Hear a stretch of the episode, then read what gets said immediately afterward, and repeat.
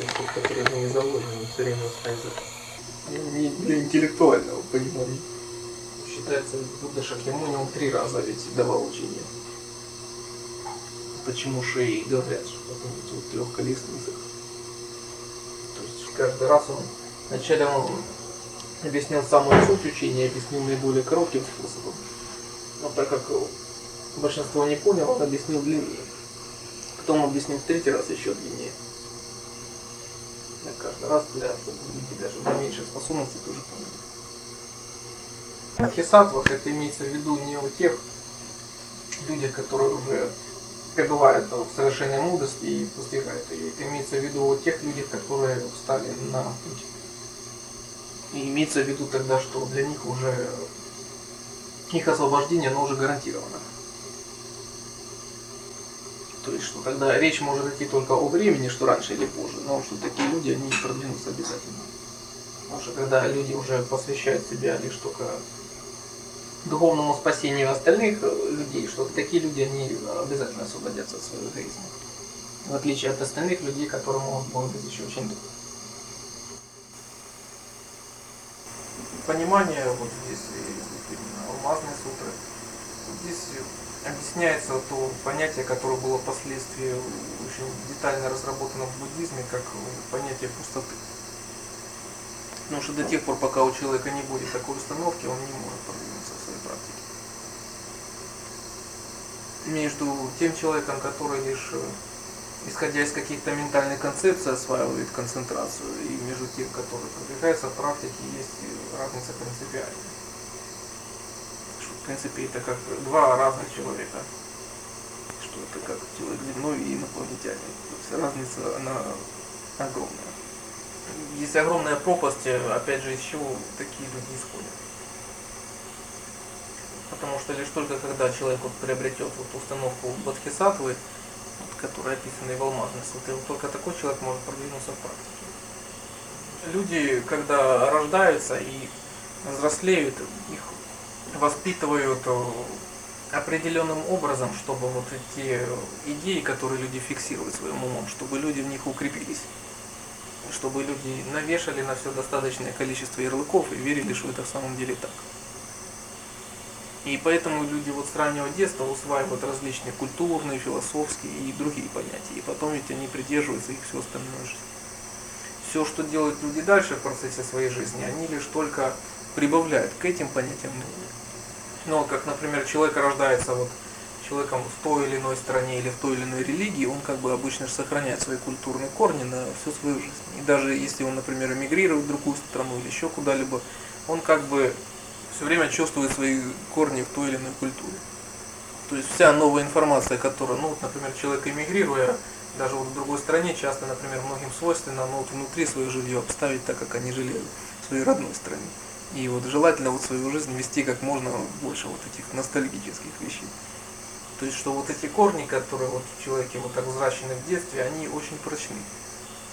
И если человек воспринимает любую какую-то новую информацию, даже изучает новые науки, осваивает новые культуры, оно входит уже вот в эту систему, которая уже существует. То есть, что человек как бы оценивает уже с точки зрения вот какого-то изма, и вот он уже решает, это вот тогда значит то-то, это вот то-то. То есть вот и человек как бы тогда новую информацию любая, которую он получает, она не меняет его принципиально, вот, его мировоззрение. Она вот добавляется вот на одну из полочек, или добавляются какие-то подполочки уже там, где уже есть.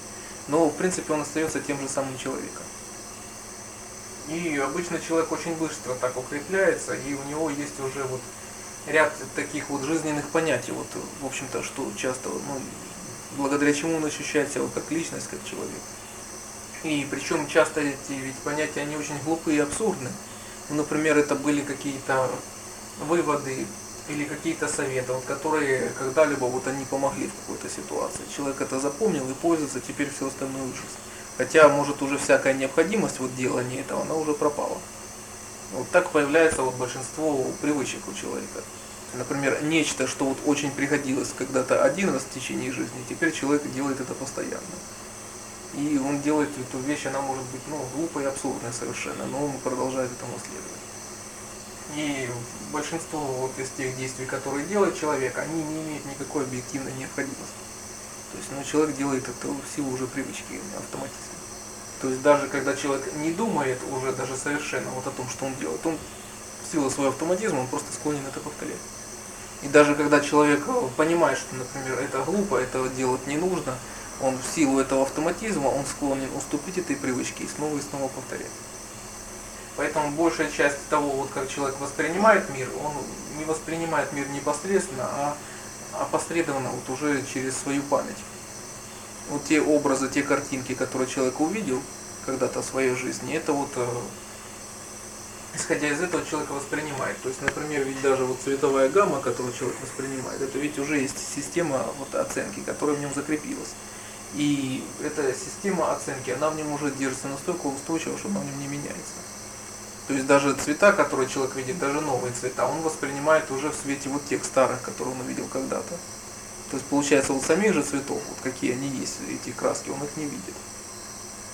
Поэтому часто вот, например, в Индии ведь сравнивают вот так э, обычного человека с человеком спящим, то есть человек, который спит и совершенно не воспринимает реальной жизни. И поэтому большей частью, чем имеет человек в своей жизни, это образы, образы, закрепленные в его памяти. И ведь поэтому каждый может, вот если проанализировать, большинство ярких впечатлений, когда человек делает что-то новое, необычное в своей жизни, он испытывает только первый раз. То есть тогда это ярко, живо, необычно, потому что это новое, человек как бы это знакомится. Уже когда идут последующие уже разы, то тогда уже этого восприятия нет, уже есть память. Даже те ощущения, удовольствия или страдания, которые человек испытал, он их уже запомнил, и уже вырабатывается просто рефлекс. То есть человек автоматически, он испытывает одно и то же. Ну вот, например, антропологи, они проводили эксперименты, вот они показывали эротические журналы вот одному из неграмотных э, племен. Не помню, то ли в океане, то ли в Африке. И вот когда они показывали журналы, они отметили, что вот у дикарей никаких эмоций по поводу этих журналов не возникало. То есть у них нет никаких эротических ассоциаций, свойственных западному человеку. И просто какая-то картинка в двухмерном изображении, у них никаких реакций не вызывает. Что ну, дикарей волновала только натура. Ну, двухмерные картинки ими никак не ассоциировались с реальной жизнью. То есть и большая часть ведь жизни современного человека, это вот такая огромная ведь цепочка ассоциаций. То есть человек вспоминает одно через это другое, третье, четвертое, пятое. И вот так вот люди, они воспринимают всю свою жизнь путем сложной цепочки рефлексов и ассоциаций. И поэтому, собственно говоря, ну вот таких живых впечатлений, живой вот такой реакции жизни, вот такой настоящей у человека ну, не происходит. То есть все получается только через память вот так опосредованно. И поэтому здесь указывается вот в Алмазной сутре, что вот если Бодхисаттва имеет образ я, образ человек, существо, долгожитель, то он не является Бодхисаттвой. Потому что в этот момент он не воспринимает вот реального вот того, о чем говорится, он воспринимает только слова. Он воспринимает только слова, термины, потому что ведь с каждым, опять же, словом, с каждым понятием у человека есть какие-то определенные ассоциации. То есть то, через что человек когда-то усвоил это понятие. А получается, вот вживую вот это то, что обозначает это слово, он не воспринимает. Ну вот один из американских профессоров, вот он нашел такой оригинальный способ, вот как объяснить вот такой принцип дзен. Вот он брал, например, спичечный коробок и кидал в кого-то из студентов в аудитории. И когда тот ловил его или не успевал уклониться, он спрашивал, что это? Говорит, коробок спичек. Говорит, нет. И доставал из кармана новый коробок спичек. Говорит, коробок спичек это то, что я держу в руках. А то, что вы сказали, это просто набор звука. Когда ведь люди часто произносят какие-то слова, им кажется, что ведь они как бы вот э, сумели вот охватить, объять этот предмет, но они только называют слова. Поэтому часто ведь люди, они, когда же, когда слушают что-то о духовной практике, о своем совершенствовании, изменении, они жонглируют только этими словами. Но вот получается к своей, вот, собственно говоря, к своей конкретной реальной жизни они это не применяют. И эти слова они неприменимы. То есть для человека как бы это все теоретически возможно и допустимо и происходит. Но на самом деле это неприменимо к их собственной жизни. Потому что вот эта цепочка ассоциаций такая большая, что ну вот как бы к их реальной жизни оно как бы и не имеет пути. И поэтому вот в Алмазной сутре именно это и говорится, что когда вот называются те или иные понятия, у людей вот появляется вот только образ. как образ, но не то, что это обозначает. И знание, вот то, что называют знанием житейским или знанием обычного человека, это вот тоже цепочка вот этих понятий, образов, ассоциаций, но совсем не то, что происходит сейчас в реальной жизни. Только когда человек освобождается вот от этой цепочки образов, ну, тогда он может воспринимать э, жизнь так, как она есть. Только тогда у человека пробуждается, например, интуиция. То есть, например, когда человек чувствует опасность, хотя никакой информации, что вот грозит какая-то опасность, еще нет. Но человек реально это ощущает. Или, например, опаздывая на автобус или на какую-то встречу, человек чувствует, например, что он все равно не успеет. Хотя нет никакой информации, на основе чего могут сделать такой вывод. То есть, э, как бы интуитивное знание, оно является намного большим, чем знание, построенное на таких умственных заключениях. То есть, когда человек может, э, не делая всех этих сложных этапов решения и умозаключений, человек может сразу получить вывод, например, что вот отсюда надо уйти, или, например, туда идти не стоит. Хотя, если когда человек действует путем умозаключений, ему нужно проводить очень длинную цепочку, часто анализирования и так далее, и вывод причем может быть и ошибочный в. А когда же это интуитивный способ познания, то это напрямую ответ, минуя весь этап решения. И причем, э, когда человек может объять ситуацию сразу, а не какую-то часть. То есть вот поэтому, когда говорится именно о мудрости, употребляется термин совершенная мудрость, что это не есть мудрость житейская, то есть знание одного какого-то аспекта жизни, а это как бы охват всей ситуации целиком. Многим это непонятно, но вот, например, что обычно происходит, когда люди невнимательны? Человек может быть очень внимателен в этот момент, видя, например, на вот какой-то один предмет или вот какое-то одно обстоятельство. Он может полностью сосредоточиться на этом. То есть, например, идя по улице, человек может рассмотреть там каждую мельчайшую деталь витрины, которая есть. Но при этом он может запросто упасть в люк. То есть он может рассмотреть мельчайшие детали одного, но остальное он может не заметить. То есть, что это как бы внимательность, она вроде бы есть, но это не полная внимательность, не внимательность в данной ситуации. Вот поэтому человек он может ошибиться и сделать в итоге совсем не то, что надо.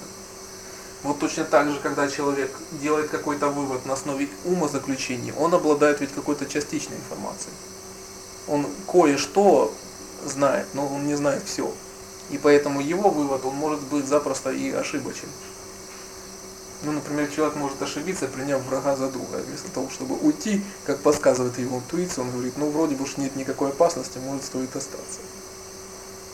Что же мешает человеку вот так все время познавать интуитивно? Мешает непогрешимая уверенность вот в этом образе жизни и вот этом, который опирается вот только на ум как посредника. Человек в нем непогрешимо уверен, что вот эти выводы и все, что предлагает ум, это стопроцентно верно. И благодаря такой непоколебимой просто уверенности это мешает человеку познавать мир таким, как он есть. Потому что человек, э, воспринимая мир через ум, он даже не сомневается, что, возможно, ум предлагает что-то не так. И вот это мешает человеку. И поэтому, когда, например, кто-либо сообщает вот, э, ну, вот что, например, он интуитивно ощущает, что вот, ну, нужно делать так или этого делать не нужно. Человек он сразу приводит выводы, что как же, ведь то, что ведь я анализирую то, что я мыслю, это же безусловно вернее. То есть как это можно, ну вот без всяких там внешних данных на то, как можно, например, утверждать такие вещи. То есть человек очень уверен вот, в том, что ему предлагает ум.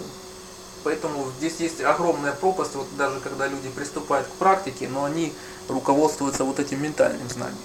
То есть люди теоретически, они готовы допустить вот, э, то, что есть совершенная мудрость, есть возможность освобождения, в чем заключается контроль над умом и так далее. Но это все лишь теоретическое допущение. И поэтому, когда люди пытаются сделать такую мучительно сложную вещь путем своего собственного ума, убить свой собственный ум, то они лишь только напоминают собаку, которая гоняется за своим хвостом. Такие вещи чрезвычайно сложно объяснимы, когда, например, человек говорит, что это, когда человеку показывают на что-то пальцем и спрашивают, что это, и он говорит, это диван, человек, он не воспринимает диван, как он есть, у него есть понятие диван. Он знает, что это предмет мебели, для чего он служит, как он выглядит, какого он цвета. Но получается, он не воспринимает эту вещь вот сейчас, в данный момент, какая она есть. Это проще понятно, когда, например, касается это дела людей, когда запоминаются те или иные образы, например, людей, точно так же. Ну, например, как человек был в школе, там, в детстве, в институте, и не воспринимает человека, какого он есть сейчас. Хотя человек мог за это время сильно измениться. Или как родители воспринимают своих детей, как те были всегда. Или школьный друг вспоминается, вот как будто ему и сейчас 15 лет. То есть и запоминаются вот такие вот образы. И вот люди, они общаются между собой вот как вот с образами, как вот с роботами. Не замечая, что там человек сейчас другой, или у него плохое настроение, или он вообще изменился уже совершенно. И поэтому вот э, тогда вот отношения вот э, между людьми, они вот, ну, блекнут, и они становятся неинтересны и скучны. То есть потому что ведь живого общения двух людей нет, а вот есть общение вот таких вот ментальных образов который закрепился в памяти, он все время один, и безусловно это уже скучно. Мешает опять же людям в том, что они уверены в непогрешимости, что вот, вот эти их термины, вот эти их образы, что вот это и есть жизнь. В том, что люди даже не сомневаются в том, что это так. То есть это идет по принципу, что учение Маркса верно, потому что оно всесильно. И наоборот. То есть что у людей нет даже ведь никакого альтернативного вот способа описания мира, или вот какой-то даже отдельно взятой вещи. У них есть только один способ, в котором даже никто даже не может сомневаться. Точно так же, как он часто больной, он может не сомневаться в том, что он здоров, и поэтому он не воспринимает больше никакого другого мнения. То, что делают учителя в дзен-буддизме и в других э, учениях, они пытаются выбить человека вот из этого его непогрешимого вот этого потока описания мира, в котором он плавает. И в этом заключается как раз часто задача учителя вначале заставить ученика сомневаться, что так ли он воспринимает мир. И поэтому даже в лекциях учителей часто толку очень мало в начале, потому что когда их воспринимают, вначале практикующие, они их тоже воспринимают лишь в свете своей привычной логики.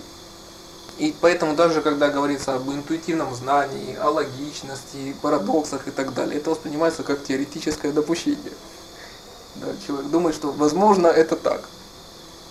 Но опять же, при этом ведь по сути ничего не меняется, он остается тем же, кем он был. Он просто получает новую информацию, что есть нечто алогичное. Потому что ведь если это будет сообщаться человеку, который логически мыслит, ведь по-старому он и эту информацию будет воспринимать в рамках привычной логики, то есть ее куда-то относя и куда-то классифицируя. То есть в этом плане, безусловно, между всеми учителями стоит чрезвычайно сложная задача. Вот описывать словами то, что словами описать нельзя.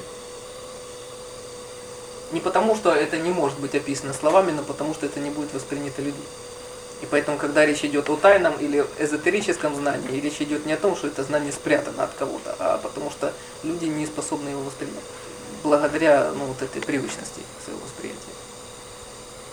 Поэтому по-настоящему практиковать концентрацию могут те люди, которые смогут отойти вот от э, этой своей привычной фиксированной позиции, вот воспринимать мир только вот так, только вот одним таким образом. Вот поэтому часто бывает людям старшего и среднего возраста, им так сложно практиковать концентрацию. У этих людей есть настолько уверенность, они часто даже не готовы ничего слушать. Вот они не готовы, например, даже поверить в то, что есть в жизни что-то такое, чего они еще не знают и не понимают. То есть даже просто послушать что-то им оказывается иногда очень тяжело. Новое, да, с каждым годом все тяжелее заходит. Бывает иногда лишь только очень небольшой такой вот промежуток, вот когда человек может в самом деле открыться и оказаться готов воспринять что-то новое. Ну вот, например, если человек осваивает, например, какую-то новую область науки или в какой-то другой области, вот бывает такой вот какой-то момент, когда человек э, раскрывает свой ум, и вот он готов воспринять, ну вот, например, какой-то новый принцип в этой области. Вот то, что он усвоит, и потом это в нем на годы и останется. Это бывает небольшой промежуток, бывает несколько минут. Вдруг человек раскрылся из этой зашоренности, и вдруг он воспринял этот новый принцип.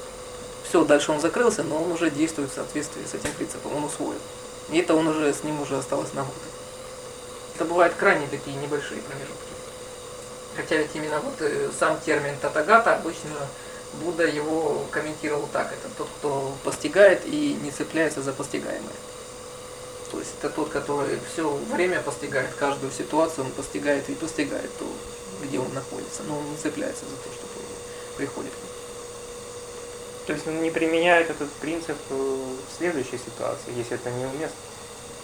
Каждая ситуация она требует своего уже подхода. Что-то изменилось, и каждая следующая ситуация, она уже чуть-чуть не такая, как раньше. А людям, опять же, свойственно опираться на то, что обычно называют опытом. То, что можно просто назвать памятью. То, что они уже запомнили. Хотя ведь каждая уже последующая ситуация, она уже чуть-чуть не такая. И любой данный совет, он уже чуть-чуть, он уже все равно будет не годиться. Потому что какие-то обстоятельства, они не такие. И поэтому ведь чем глубже человек разбирается тогда ведь в том или ином вопросе, он уже не дает такого абсолютно стопроцентно верного совета, как ему кажется. Он говорит, что вот, ну вот будет ситуация, посмотрим, разберемся. Поэтому дальше в этой сутре вот и описывается, что когда человек не пребывает в этой форме, то есть не цепляется за то, что он видит, не цепляется за звук, запах, осязательные ощущения и так далее. То есть не цепляется за то, что все ум опосредует через органы чувств. Вот только такой вот человек, он будет по-настоящему постигать мир. И вот это он сравнивает в таких, таких превосходных степенях. А что там имеется в виду, не совершает или не совершает даяние? Здесь имеется в виду просто одна из э, основных практик буддизма, дана парамита, то есть практика даяния. Поэтому имеется в виду, что когда выполняет такую практику, преследуя ту или иную цель, ведь опираясь на какой-то из образов, то есть это ведь вряд ли еще будет настоящей помощью. Ну, вот, например, как человек, который помогает другим, ну, желая помочь. То есть такой человек может и удушить кого-то своей помощью. Что вот, вот это же есть, вот когда благими намерениями условно долговато. Но когда ведь человека нет и никакой вот цели, когда кому-то, например, просто нужна помощь, и человек, не преследуя никакой цели, он просто берет и помогает, вот тогда это будет какая-то помощь.